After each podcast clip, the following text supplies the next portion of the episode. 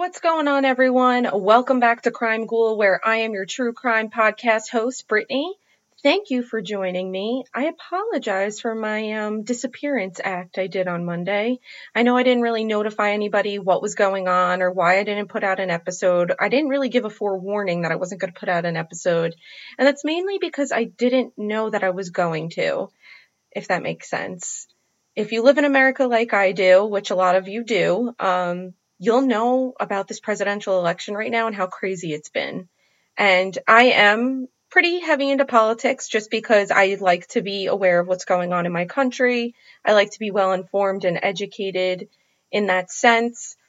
But it's been very toxic lately, as I'm sure you all know, and I'm sure all of you guys in other countries are able to sit back and see what's been going on here.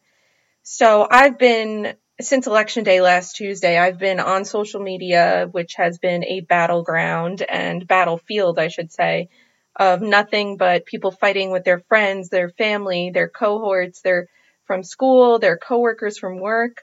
And I just got so sucked into that and I couldn't wrap my mind around all of the hatred that was going around. And it's honestly very saddening. So I just dove really deep into that and I shouldn't have because it took away from my personal life and the concentration on my work life and everything that's positive to me.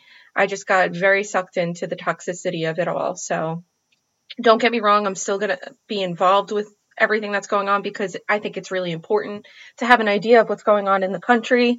But I just had to take a step back from social media for a day or two to cleanse my soul of all the demons that is politics politicians and politics. So here I am and I'm back. I'm giving you an episode on this lovely Wednesday evening. Happy hump day.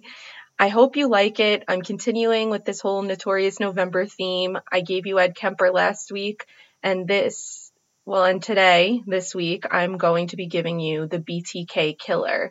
Now, if you're a huge crime enthusiast like I am, chances are you already know who he is. You might know a little bit about him. And if you haven't heard about him, I'm really excited that I'm going to be the first um, form of information that you get about this guy and this crime, well, the crimes he committed, I should say. So, cozy on up, which is so weird to say when I'm discussing such morbid topics, but sure enough, cozy on up. Enjoy this lovely Wednesday evening take a step back to kind of just be in the moment with me. I know I always feel weird saying this, but my best moments are when I'm alone watching true crime, whether it's cold case files, unsolved mysteries, forensic files, investigation, discovery, you name it. Those are my happy moments, and I don't know why, but clearly you guys are a lot like me. Otherwise, you would not be tuning in right now. So just be with me here in this moment, cozy on up, go brew yourself a cup of coffee. If not that, grab a glass of wine or definitely, definitely suggest taking a shot of whiskey because not only has it been one hell of a week into two weeks, but this crime case is not for the faint of heart and it does have some pretty disturbing material. So you have been warned. If you're easily triggered, then this is definitely not the episode or the podcast for you. But I am going to be talking about violence that is geared towards women, men, adults, and children. So if that's not something you want to hear about, turn back now, as I would like to say, because you're not going to be very happy with this episode. Otherwise, if you're ready for that, let's get to it. And as always, thank you for listening.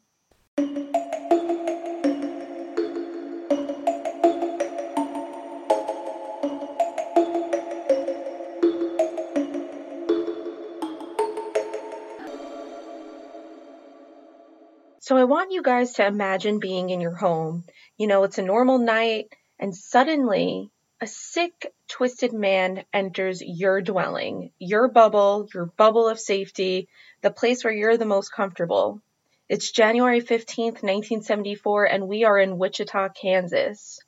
38 year old Joseph Otero, 33 Julie Otero, 11 year old Josephine, and 9 year old Joseph Jr. were brutally murdered. The worst part?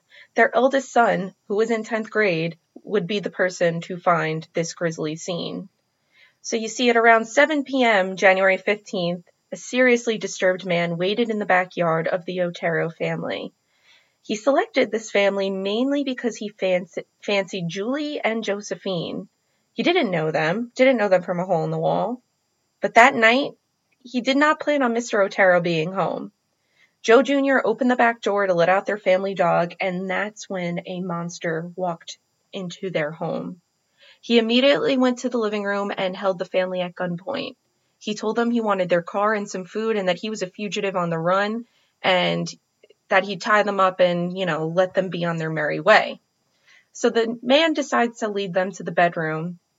He has Julie, Joseph, and Joe Jr. lie on the bedroom floor on their stomachs. He ties their hands and feet. Oh, hands and feet.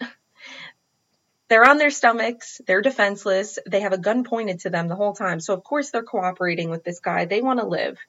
So, this terrifying individual is about to act out one of his murderous fantasies. And this would actually be the first murders he ever commits. So, for a brief moment, this man thinks about walking away and leaving this family. He sees them on the floor. He knows what he's about to do. And just for a blip in the universe, snap of the fingers, that moment just fleets and it passes by. The man himself, we would later find out, is actually married. He has a wife and he has two children. So I guess there was a bit of humanity in him for not very long, obviously, but he soon realizes that he doesn't have a mask on and that this family would easily, easily be able to identify him. So he takes a plastic bag and he places it over Joseph Sr.'s head. He was getting ready to strangle Julie when all of a sudden Joseph is struggling. He actually poked a hole in the bag and was struggling to breathe. He was gasping for air. He placed a cloth over the hole and he strangled Joseph to death with a cord. He then strangled Julie. She passed out. He thought she was dead too. He strangled Joe Jr. and in this moment, as he's trying to finish up with Joe Jr., Julie is gasping for air as well. She too poked a hole in her bag and was struggling for life. So he goes back to Julie and he takes the bag off her head. She's begging him, please don't kill my son, spare my, my children, just take me. You already took my husband. And the guy's kind of like, yeah, whatever. And he goes on and he strangles Julie.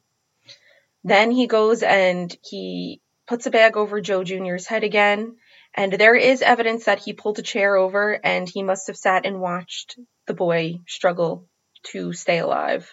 He then strangled him to death to make sure that he would not wake up like the other two did before him. The man picks up young Josephine and he brings her to the basement to commit what would be just a heinous, disgusting act, as if what he has done already wasn't bad enough. He hangs Josephine in the basement. And the worst part of it all is as he's hanging her, he's tightening the rope, releasing the rope, tightening, releasing. So he's constricting her from breathing, but also giving her that air. And this was exciting him because in this moment he was God. He was he was providing this girl with life and death, and he knew he had all of the control. And unfortunately, he would end up taking young Josephine's life and hung her. After that, he would do something so disgusting it actually pains me to even say it out loud to you guys, but he would end up pleasuring himself and finishing in the basement.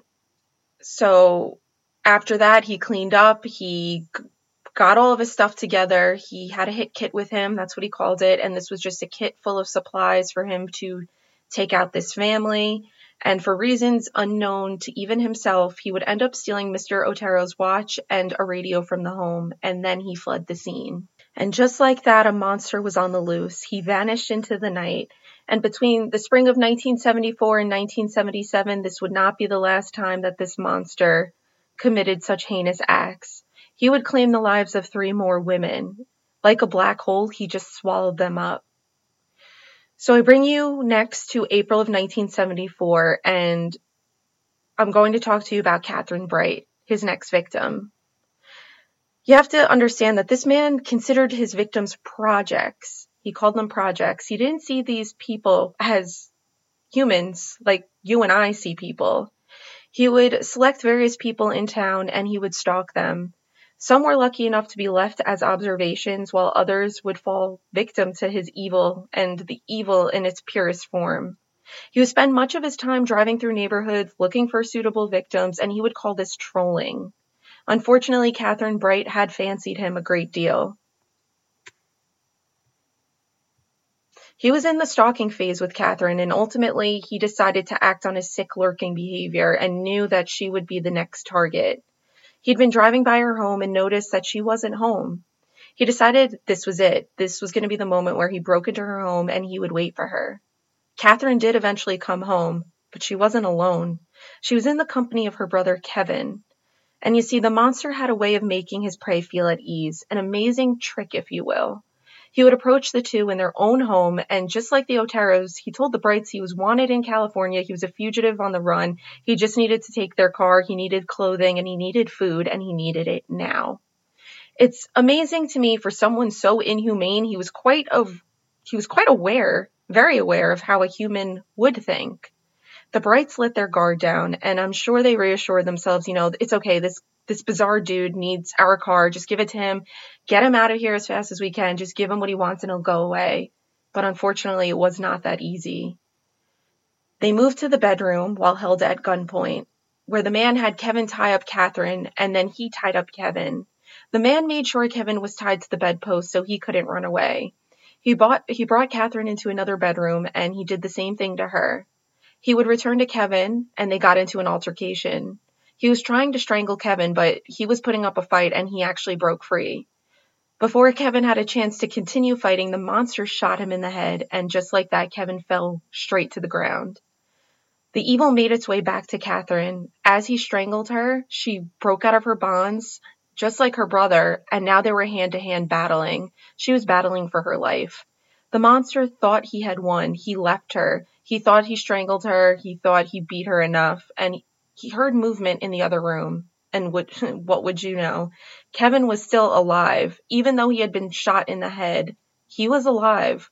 So the man ran back to the room. He strangled Kevin. But Kevin jumped up and he grabbed the man's gun and he actually shot the man with his own gun. Unfortunately, evil is always prepared, people. He had a second gun and he shot Kevin another time. He went back to Catherine, who was also still alive to his surprise, and they began to fight again. Catherine would not give up, but as I said, evil is always prepared. The man stabbed Catherine in the back under her ribs. These wounds would end up being fatal. In the meantime, Kevin, who was still alive, managed to run for his life out the front door. He wanted to find help. In this moment, the monster fled yet another scene. He would try to escape in the Bright's car, but he was unsuccessful. So on foot, he ran back to where he had originally parked his car, which was blocks away. It's crazy how this guy, he, he clearly just would think he killed these people and he didn't, just like the Otero family, which is so frightening in its own sense because these people would come back to like breathing and realize, oh shit, I am in quite the predicament. And this man would come back and he would fi- try to finish them. And unfortunately, Catherine would end up becoming victim to him. The next victim would be at random, and this was Shirley Vian. Shirley was unlike the other victims. She was not a planned project. The monster planned to go to another target's home, However, when he arrived and knocked on that person's door, nobody answered. What a lucky day for them. He had photos of potential targets, and while walking through the neighborhood, he came across a little boy and asked him to identify a photograph of someone. And he asked the boy if he knew who they were and if he knew where they lived. The boy pointed out the home. However, nobody was at that residence either when the man knocked on the door. So the monster decided to go where the little boy had gone. He knocked on the door and Shirley answered. The monster played the part of private investigator and kind of barged his way into the home. He had a gun with him, so this helped him. Quickly, Shirley realized the darkness that just entered her home. The man switched gears and told Shirley of his sexual fantasies. Shirley had been in her night robe. She appeared to be sick, and now she had a lunatic bothering her and her family. He told her that he was going to tie her up and he would tie the kids up and he just needed them to cooperate. The children began crying, and he realized that this would not work, so he explained that they were going to have to move them into the bathroom. And of course, Shirley didn't want to cause any trouble. She was worrying about the safety of herself and her kids, so she complied. They tied the bathroom door shut where they put the children, and Shirley helped push the bed up against the door. He began to tie her up, and from her nerves, from feeling sick, she threw up everywhere. The man got her a glass of water and he consoled her. However, this kindness was some sick attempt to get Shirley to let her guard down. He tied her up and he placed a plastic bag over her head and he strangled her to death. The children were banging on the bathroom door and they were yelling and they were just begging to be let out, begging for their mom to be left alone. And that's when the telephone began to ring. He got spooked. He quickly cleaned up. He put his extra rope back into his briefcase, or his hit kit, as he liked to call it, and he quickly fled the scene, vanishing yet again. The children, unfortunately, were witness to what he had done in a sense that they could hear what was going on through the door. They could see through a gap between the door and the wall. They knew that their mom wasn't okay, and unfortunately, they would be the ones to find her dead. later, BTK would send one of what would become many letters to the local media. He sent a sarcastic poem to them, and it was t- titled Shirley Locks. Ugh, just disgusting. Nancy Fox would be the man's next project. He had been stalking the 25 year old. He found out her name by going through her mail. He also learned that she worked as a clerk at a jewelry store. So after watching her over three or so occasions, he decided to make his move. He knew what time she came home, so he approached her door and knocked, but no one answered. So he knew he was in the clear. He knew she hadn't gotten home yet. He went through the back of her apartment. He entered, cutting the phone line, and he waited for her arrival in the kitchen. When Nancy got home, she was presented with a man whom she did not know. She did not recognize him. He had her at gunpoint and explained that he had a sexual problem, and in order to get rid of this issue, he had to tie her up and rape her.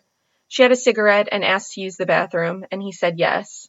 I couldn't imagine, like, she was basically like, let's get it over with, as I read in a lot of my research. Well, that's what BTK says. Who knows what's really true? But he directed her to undress, and she came out of the bathroom partly disrobed. He ordered her into the bedroom and tied her up. He undressed himself. He immediately began to strangle her with a belt, and he strangled, as he strangled her, he confessed to her who he was and what he had been doing. He strangled her to death and then pleasured himself, leaving semen on her nightgown. The next day, the man called the police and tipped them off about Nancy. The depravity wouldn't stop there. No, not at all. It actually seeped into the community and quickly made its way onto television. He would send a second letter to the TV station in Wichita, Kansas, called K-A-K-E. In this letter, he would claim responsibility for the slayings of the Otero family and the three other women he had murdered. He demanded media attention. He wanted his killings to be publicized all over the news, and he suggested they give him the name BTK. This would stick around, and it standed for bind, torture, and kill. He also spoke of something called the factor X in his letter, and he described this to be something supernatural that actually caused him and other notorious murderers to kill. He would later send another sarcastic poem to the media, this one being titled, Oh Death to Nancy, mocking the murder of Nancy Fox. BTK's next kill wouldn't occur, occur until 1985. So he sent his final poem in 1977, so he was kind of dormant for a while. And boy, did he do some weird shit during his cool off period. And if you guys don't know what a cooling off period is, it's kind of like a hiatus or a pause in activity. This man had a son, and at the time, his son was a member of the Cub Scouts. They would go on trips, and the man would be a chaperone along with some other parents. And during this time, he would disappear into the woods and he would tie himself up and take photographs of himself in weird and bizarre positions. Sometimes he would be dressed in women's clothing or in just his underwear, and he would always wear a mask that looked like a doll's face. He would wrap himself up in bondage, and he even went as far to dig a hole that looked like a grave, and he wrapped himself in plastic and he laid in this makeshift grave and took photos of himself. It was as if he was staging a sick crime scene, and these photos were just getting him off. He was his own muse, and I guess he acted as a woman. It, you know, he was acting out his dark fantasies. He was the female and he created the crime scene and he was supposed to be like a dead female. And this was really, really arousing to him. And then he went on to do something extremely bizarre, even more bizarre than I've told you. And he would hang himself from a tree. And he was hanging while wrapped in bondage. I don't know how he hoisted his freaking ass up here to do that, but he did.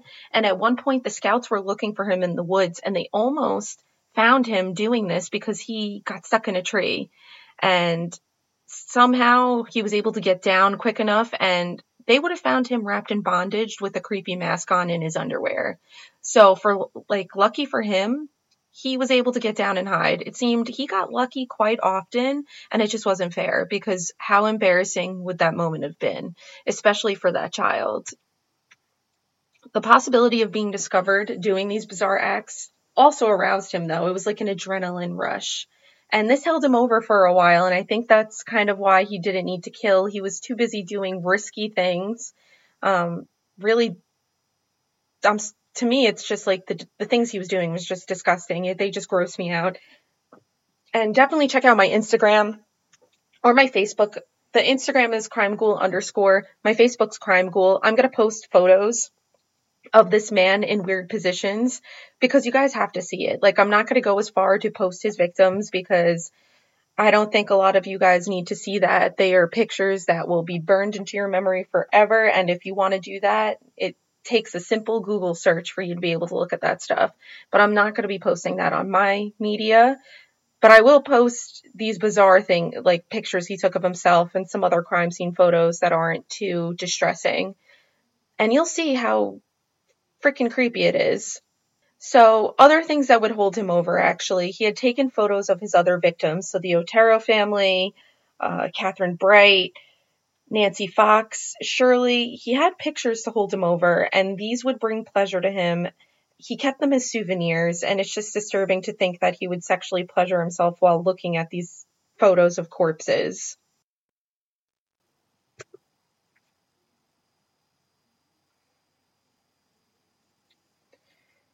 So, like I said, we're in 1985 now. He would get back into killing, and at this point in time, he was a council member of the church that he had gone to. So he had the keys to this establishment, and he was about to carry out one of his dark fantasies yet again. His next project was to be Maureen Hedge. She was a 53 year old woman and a widow. She lived on the same block as BTK.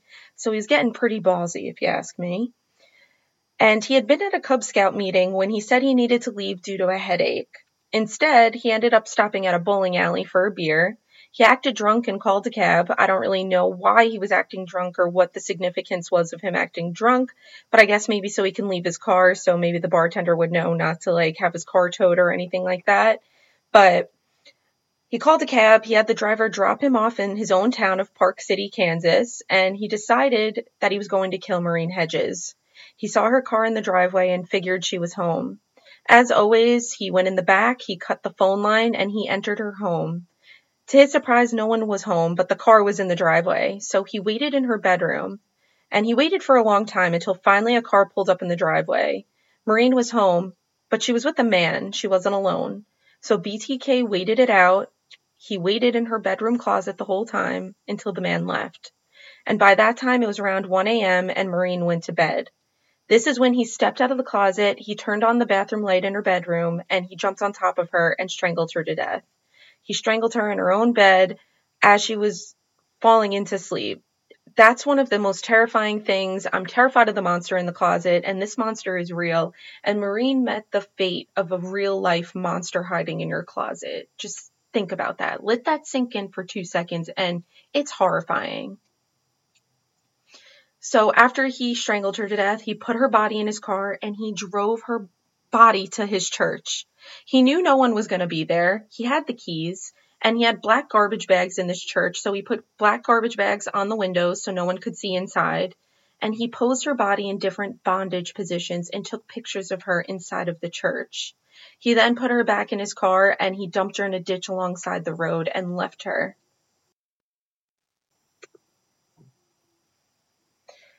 He wouldn't kill again until 1986, and Vicky Wergirl, Wegerl. I'm sorry, I'm so botching her name. Vicky Wegerl. Someone please correct my dumbass. Anyway, this woman would be his next victim. She was a 28 year old woman with her two year old son. She was always home watching him. She was a beautiful blonde woman. And Vicky caught BTK's eye one day as he was walking down her neighborhood street. She had been playing the piano and he stopped outside the house to listen. And from there on out, he would walk by her house often and listen to her play that piano. BTK planned out her murder for a while. He decided one day to dress up as a telephone repairman, and he showed up at her house around 10 a.m., knocked on her door.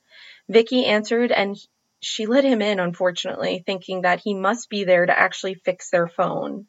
And let me tell you, ladies and gents out there, if you're ever home alone and some weird repairman shows up or serviceman shows up saying they need to do some shit in your home, they need to fix something, and you did not call them, your spouse didn't call them, your roommate didn't call them, whoever the hell, they didn't tell you they called them, don't trust this person. The worst thing that could happen is you tell them to skedaddle and later your your significant other or your friend says, Hey, yeah, no, I did call them. I'm sorry. I completely forgot to tell you.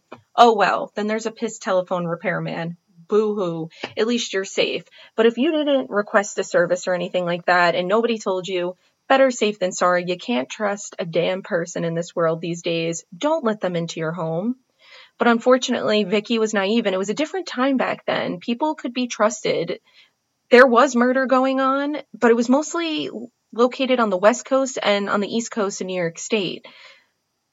Murder never really came to the heartland. BTK would be the first really the first big time murderer to come to this quiet, quintessential area. But instead of BTK fixing any phone line, he would cut the phone line. He approached Vicky and told her he was going to tie her up. At gunpoint, he led her to the bedroom where he attempted to tie her up, but she was a fighter and she fought him. He, she dug her nails into his skin. He tried, she tried to evade his grasp and he would end up grabbing one of his ropes and unfortunately would choke her to death. After he killed her, he positioned her body in various ways and again photographed the scene. He stole the family car and he vanished yet again, evading any detection. Vicky would be found by her husband, and thankfully their two year old son was not harmed. But this child was now without a mother, and her husband was now a widow. It's just uncanny. BTK actually drove past the husband in the stolen car. The husband didn't recognize the driver, but he did note on his way home that he saw the same car his wife owned, which was interesting. But later he found out that it was their car, and I can't imagine what sinking feeling overcame him when that dark realization set in that he passed the killer, the man who killed his wife, his child's mother. The car was actually found abandoned a few blocks away, and the sick part of this the husband remained the prime suspect of his wife's murder for the next years to come, always having the finger pointed at him, his family speculating about him. And this is mainly because usually when you're murdered, when somebody's murdered, it's by somebody they know. In this era, in the late 70s, early 80s, this was really the first time we were seeing murderers killing people by random. This was out of the ordinary. So, of course, people you know, the first guess was that the husband did it. Unfortunately for this husband, I don't even know how he was able to grieve properly while being pointed at in all directions. So 1991 would come. This would be now a four year hiatus. So BTK would strike yet again, and Dolores Davis would be his final victim. And through BTK's experience killing, he found that older women were more vulnerable and easier to kill, which weirdly enough to say this obviously makes sense. But obviously, for most people, as you get older, your strength isn't the same, your stamina is not the same. So, of course, the elderly are easier to prey upon, which is disgusting that he would target these women just because they were older. It's horrible that he targeted anybody, okay? Anyone. Disgusting. So he scoped out the six year old woman, knowing she lived alone, and because she lived alone, this really made her his prime target. And the opportune moment arose for him to carry out this murder because he was camping with his son's Boy Scout group and he came up with an excuse to slip away from one of their meetings yet again. He then drove to his parents' house where he left his car. He changed out of the, the Cub Scout uniform into what he would call his hit clothes, I guess to keep his uniform from getting dirty and nasty. He then drove to his church, he left his car, and he headed to Dolores' house on foot. He would wait outside in the bushes until she fell asleep, and when she finally went to bed, he took a cement brick and threw it through her bedroom window. Now, when I first read this, I was like, holy hell, I couldn't imagine laying down in bed and all of a sudden a freaking huge brick cement coming through my window, crashing through my glass. That would startle the living shit out of me. I don't know about you guys, but that's loud. And at first I was surprised. I was like, how did the neighbors not hear this? This was a, a cement brick that went through the window. But let me tell you a little story real quick. Somebody actually broke into my house. Luckily, I hadn't been, ho- been home, but my mom and my brother were home. They broke through the glass of our front door. And my mom did hear it, but she thought it was my brother dropping like a glass downstairs in the kitchen or something. And you would think that maybe a neighbor would hear something, but when you think about it and you're in your house, think about how many things that go on in your neighborhood that you don't hear. Even like being next door, these these walls are thick, people, and in my head immediately I was like, "Oh man, I I hope a neighbor would hear. I hope the neighbor would get involved." But no, it just it's not as loud as you think it is, especially when you're in another house. So that's my little antidote there. But Dolores, of course, woke up to the crashing noise and she was presented with this man standing in front of her and she was like what the hell is happening? And he would use the same fugitive story like i'm wanted in california. I need your car. I need food. I need clothing. I need you to get it for me now. And of course she was cooperating. He then tied her up in the bedroom and he would strangle her to death he would take her body out of the house and put her in the trunk of her own car. He then drove her car to a lake nearby and hid her body and the evidence under some trees.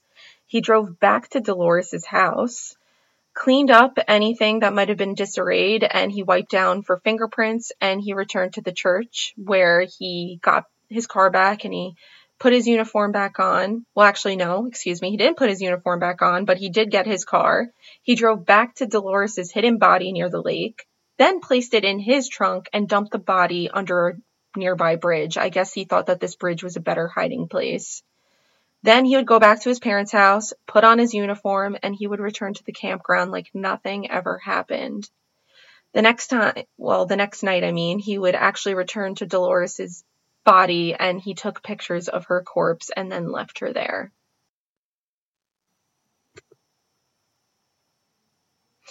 So now this brings us to yet another cooling off period.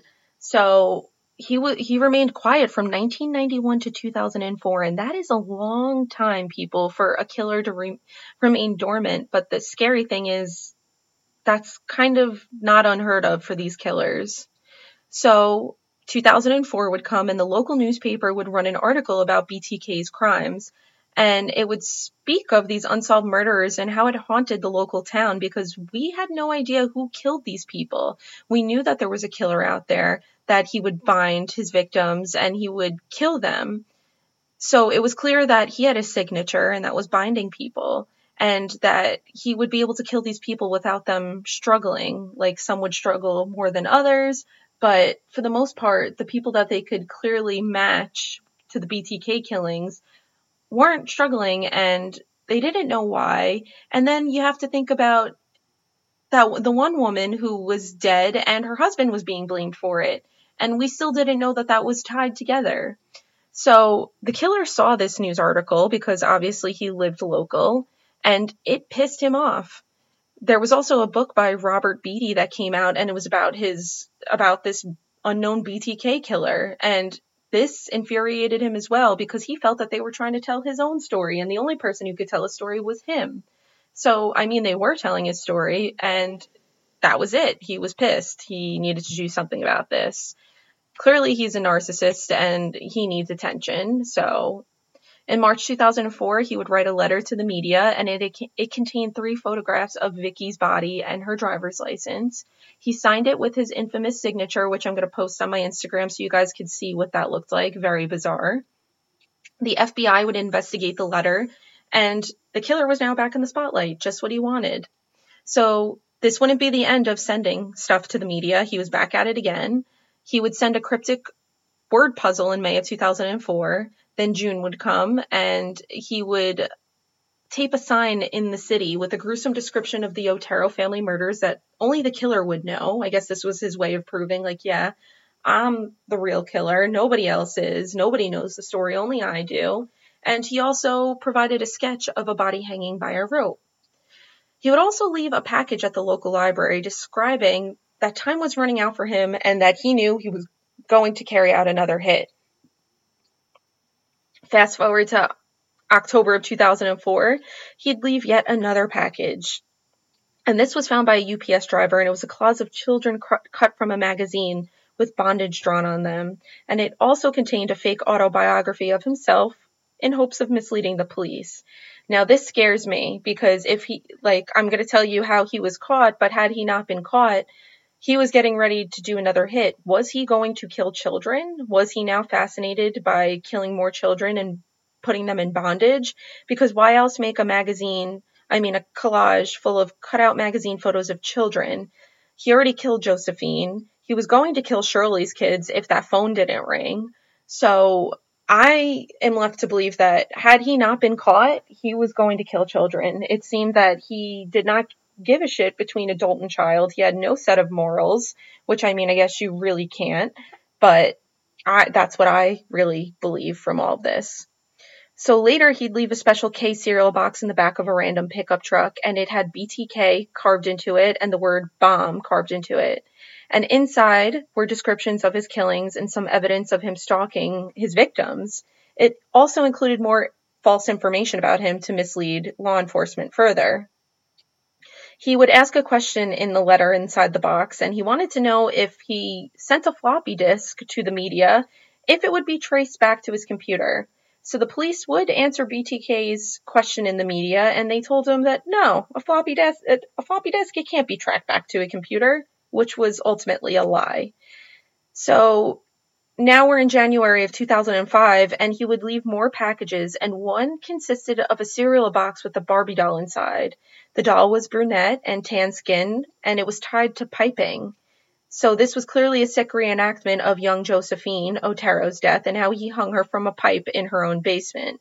So this just leads me to believe even more that he wanted to kill a child. Like, here he is not just drawing a picture, not just writing a letter, but actually taking a Barbie doll and hanging it from a piece of piping. Like, that just says it all, people. I truly believe he was getting ready to kill a child.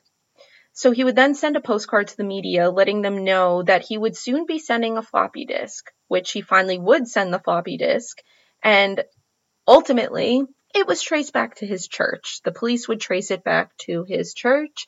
And at this point in time in 2005, they found the church and they saw who the president was. And the president of the church was a man by the name of Dennis Rader. So the police would drive by his house, and from information they didn't really provide in the media, they knew there was a car that they would see on past security security videos while observing these crimes that were very similar in nature, and it was a black Jeep Cherokee what would you know? Dennis Rader had a black Jeep Cherokee, so they knew they were definitely on the right path. And one day they dropped by his house and he wouldn't be home, but his daughter Kerri answered the door. They asked her for a DNA sample and told her it was strictly for medical records. So, of course, she willingly gave these nice policemen and law enforcement a sample of her DNA, some saliva. And when they ran the DNA with the semen that was left at these crime scenes, Voila! It produced a match. They finally had their guy. The monster that loomed over Wichita, Kansas was going to be put to a stop.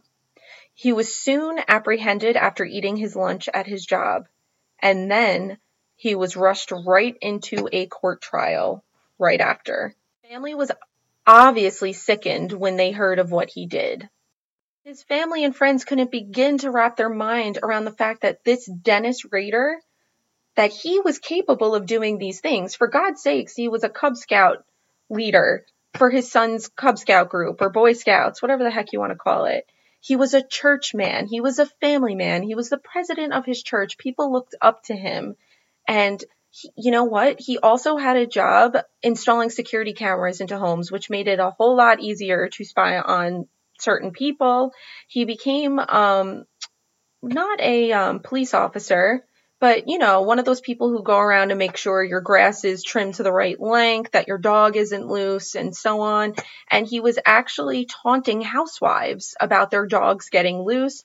One housewife went on to say that she believed that this man actually killed her dog, so she was not shocked when she saw him in the media. And this job was great for Dennis because it was a way of power. He had power. Um, this was his way of articulating power in the community. And it's just, it's sick. It's sick and twisted, this man, I will tell you. But his, his family just obviously devastated, his daughter devastated. If you go online, there's so many interviews with her and like what it was like when she came to know that her father was a murderer. And his wife quickly got a divorce from him and the law like law enforcement actually allowed her to get a speedy divorce from this man because of how disgusting and vile his crimes were they obviously you couldn't blame her so give the girl an out let her get the hell out of there and luckily his wife was safe he never abused her he was a good family man he was a good father and i know that's really hard to believe but he never harmed his family. He only harmed his these victims, which is just so so disturbing. And now as he was in court, he would have to go on and you know, plead guilty to everything he did, which he did. And he was, I will say, in the only aspect, a man about that. He didn't turn around and say, you know, oh, I'm pleading insanity, da da da da da, trying to get a later sentence. No, he did acknowledge that what he did was sick and he was very impulsive and he couldn't stop. And he came forward with everything he did. And unfortunately, in these court hearings, the family members of these victims, the children, the the husbands, just the parents, they were present. They heard what he did and he went into detail. He spared no detail about what he did to these people. And it's just things that are going to stick with these people forever and ever. But I was really happy to know that that husband um, of that one victim, his name was cleared and it was finalized that BTK had killed his wife and he was able to finally mourn in peace about his wife. And I mean, there was a lot of um, questions answered and for some of the families, you know, there was a sense of relief and kind of closure, but in the same sense, that pain never really goes away, of course. I'm sure we could imagine that. So, you know, court came to an end. He was guilty on all counts of murder and he was placed in prison where he still remains. He is in prison for the rest of his life. He was a sexual sadist, of course, and had that type of disorder. And even from prison, he still draws women in bondage in really painful positions and other sexually geared, disturbing drawings. So, you know, if he was out in public, I'm sure he would still be doing the same damn thing. So now I'm guessing you're all wondering why? Why in the hell did this guy do these things? What was it? Well, people, I'm going to tell you right now, and you're not going to like the answer. We don't truly know. I mean, we can guess we can definitely guess, but do we actually know? I can't say we do. But I'm sure you all have heard of the nature versus nurture debate. You know, a killer, are they a killer because they were born that way, or is it their environment that made them that way, or is it a little bit of both?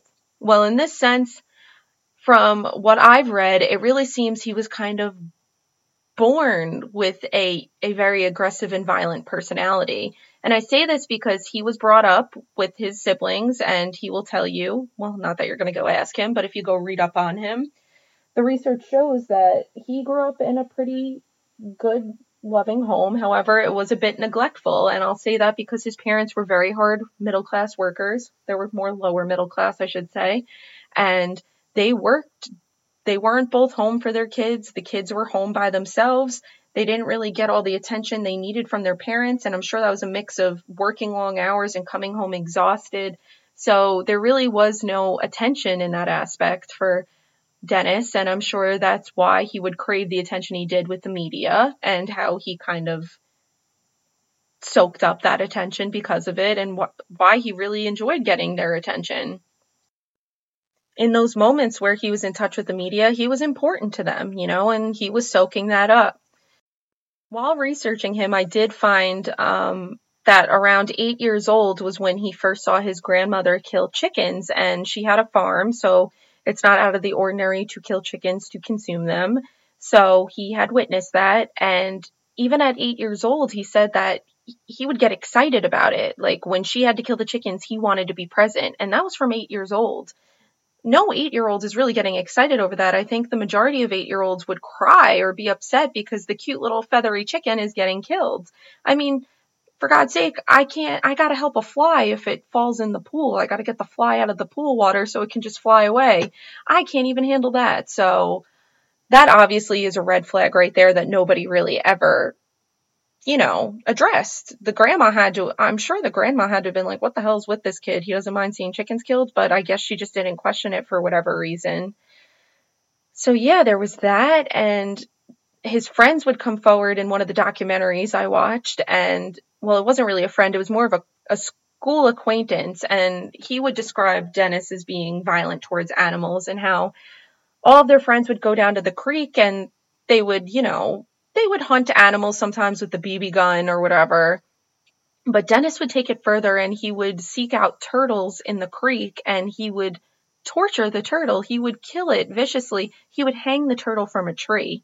And I'm sorry, all of you animal lovers like me. I know that's a little rough to hear, but it's true. Like, he tortured the turtles, and that was like from 13 years old and on. So obviously, we all know precursors precursors of becoming a killer or killing animals.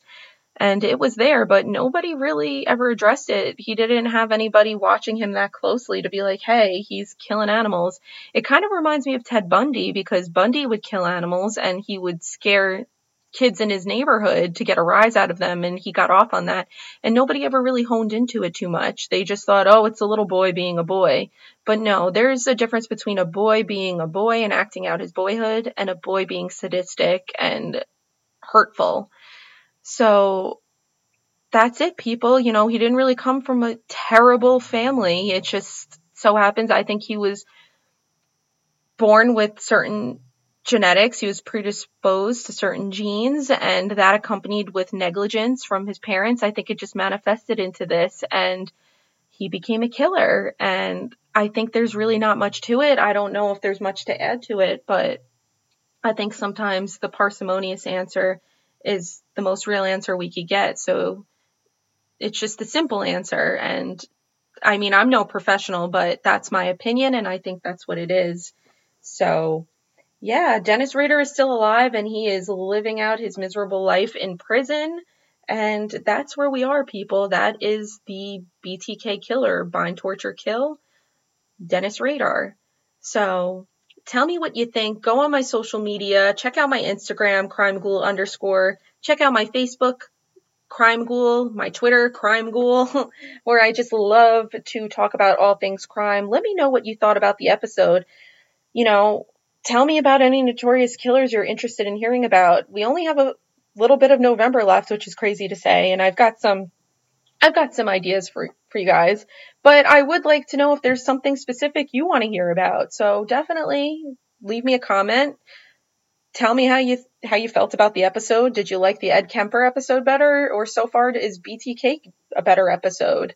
So I'd love to hear about all those things. And as always, if you're looking to help me out, because my um my podcast isn't free, I do pay into it to have my podcast on platforms because I want to make sure it gets out to as many people as possible so I can find more people that like to hear about and talk about the things that I like to talk about.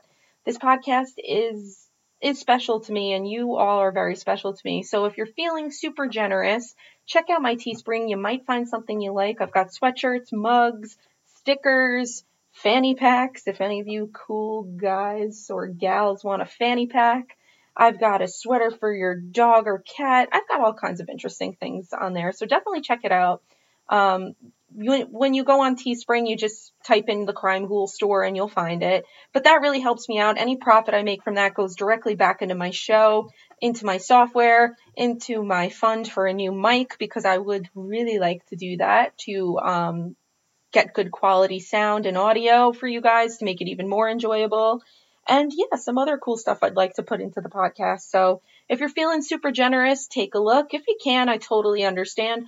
Hey, listening is enough. The fact that people listen to me babble about these depraved psychopaths is enough to make me happy. So just your support is enough. But also, if you have Apple Podcasts, getting getting reviews on Apple really helps boost up my podcast. So if you're feeling nice and honest, I only want honest. So please be honest. Don't sugarcoat it. All I want is honesty. So yeah, leave me leave me a review. Rate rate my podcast on Apple Podcasts. I don't know if on like Spotify you can do that, but if you can, feel free to do it there share this podcast episode. Let your friends know about it if they like true crime. I'm always looking to build this community. But yeah, other than that, that's really all I have for you guys. I hope you're staying safe and sane during this difficult time. I hope you're living your life as best as you can around this pandemic while being safe, of course. And if you're getting sucked into the political stuff that's going on in the US and it's bumming you out, take a break from it. Like I said, it's important to be aware and know what's going on in your country, but not to the point of burnout, which I know myself and a lot of my friends have found themselves in that predicament. So please be kind to yourself, be kind, be kind to others because we are in such a time where there's not enough kindness.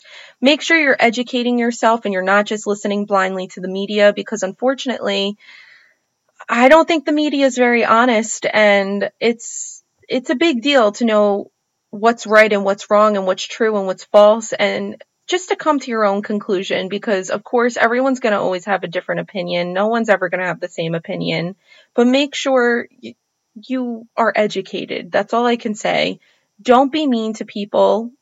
Don't do that. It's a waste of your energy and what you give to the universe, you will surely get back. So please remember that. But my spooks, take care of yourself. I hope you like this episode. Now, go snuggle with your pet or snuggle with yourself or your significant other and just give yourself all those nice, lovely neurotransmitters and endorphins and enjoy your evening. All right. So until next time, I promise I will try to keep up with my Monday schedule routine.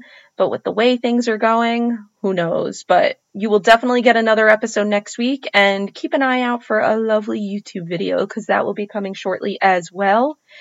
So be safe, make nice and good decisions, take care of yourself, people.